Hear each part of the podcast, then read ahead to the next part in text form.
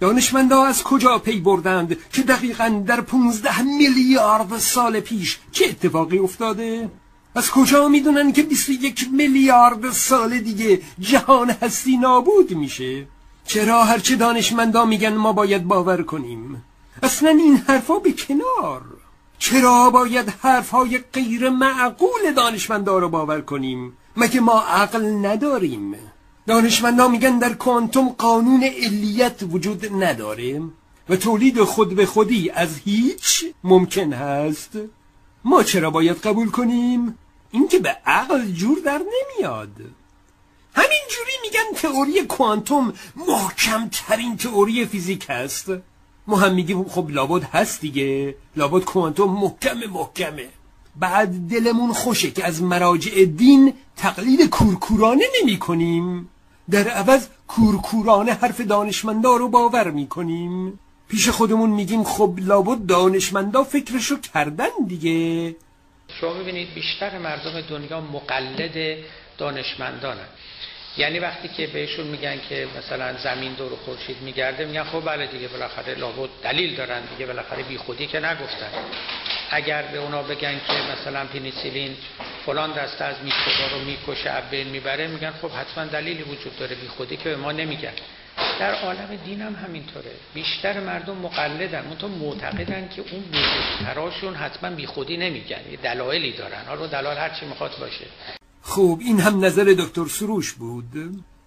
اصلا ما چرا به مشاهده خودمون اطمینان کنیم؟ مگه انسان خطای دید نداره؟ مگه عقل انسان کامله؟ مگه انسان اشتباه نمی‌کنه؟ خب حالا که زیرا به همه چیز رو زدیم جوابی هم به این سوال بدیم. سلام من خدا هستم. آره خود خود خدا. بله عقل انسان کامل و بیعیب نیست. انسان امکان اشتباه داره. و خلاصه در این دنیا صد درصد نمیشه به چیزی اطمینان کرد. اما شما در این دنیا زندگی می‌کنید. در نظر بگیرید کسی رو که تا صد درصد به چیزی اطمینان نداشته باشه اعتماد نمی‌کنه. چون این کسی چطوری می‌خواد زندگی کنه؟ می‌خواد غذا بخوره. او مراحل تهیه نون رو که ندیده.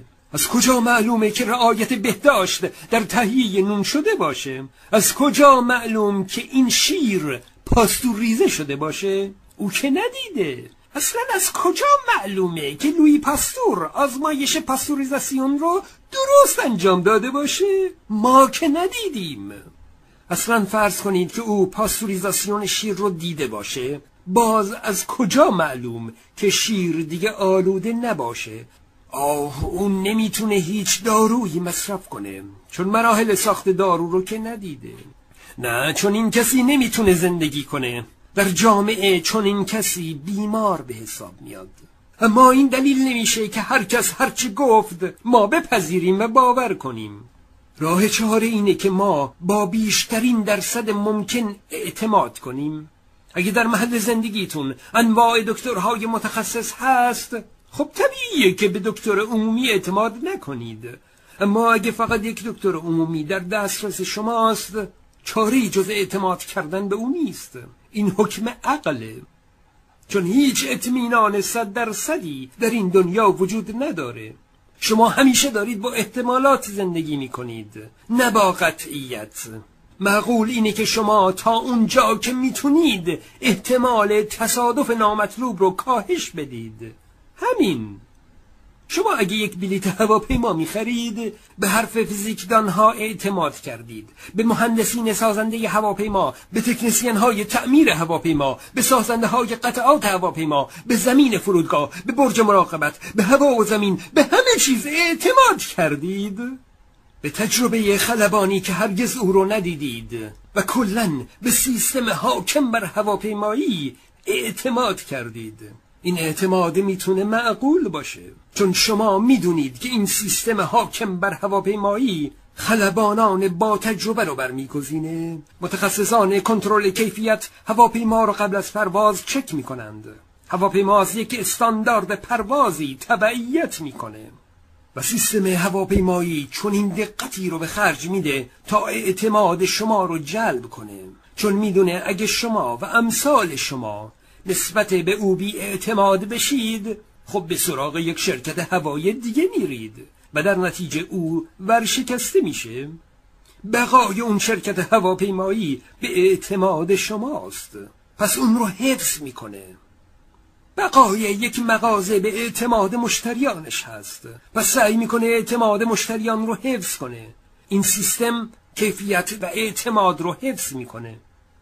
اما در دین قدری فرق می‌کنه. مؤمنین به علمای دین اعتماد می‌کنند.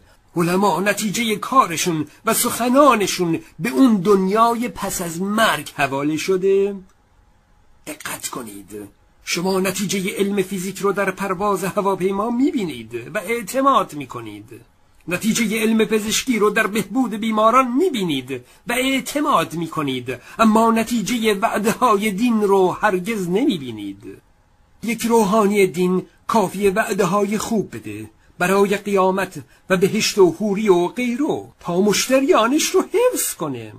بقای روحانیون به اعتقاد مردم به مقدسات دین هست.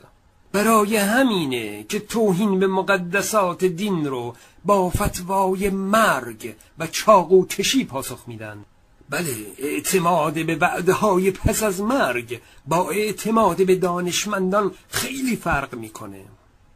او در دین مسائلی وجود داره که میشه نتیجه اونها رو در این دنیا دید. مثل اقتصاد اسلامی قانون موجر و مستجر قانون بانکداری قانون ارث قانون کیفری و غیره. روحانیون یک جمله اضافه می‌کنند. میگن که حکمت این قوانین رو ما نمی‌دونیم و در عالم غیب هست. این یعنی نتیجه کار رو نگاه نکنید.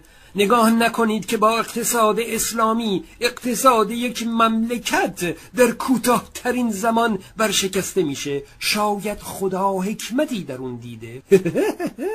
فیسبوک من رو هم فراموش نکنید. من خدا هستم.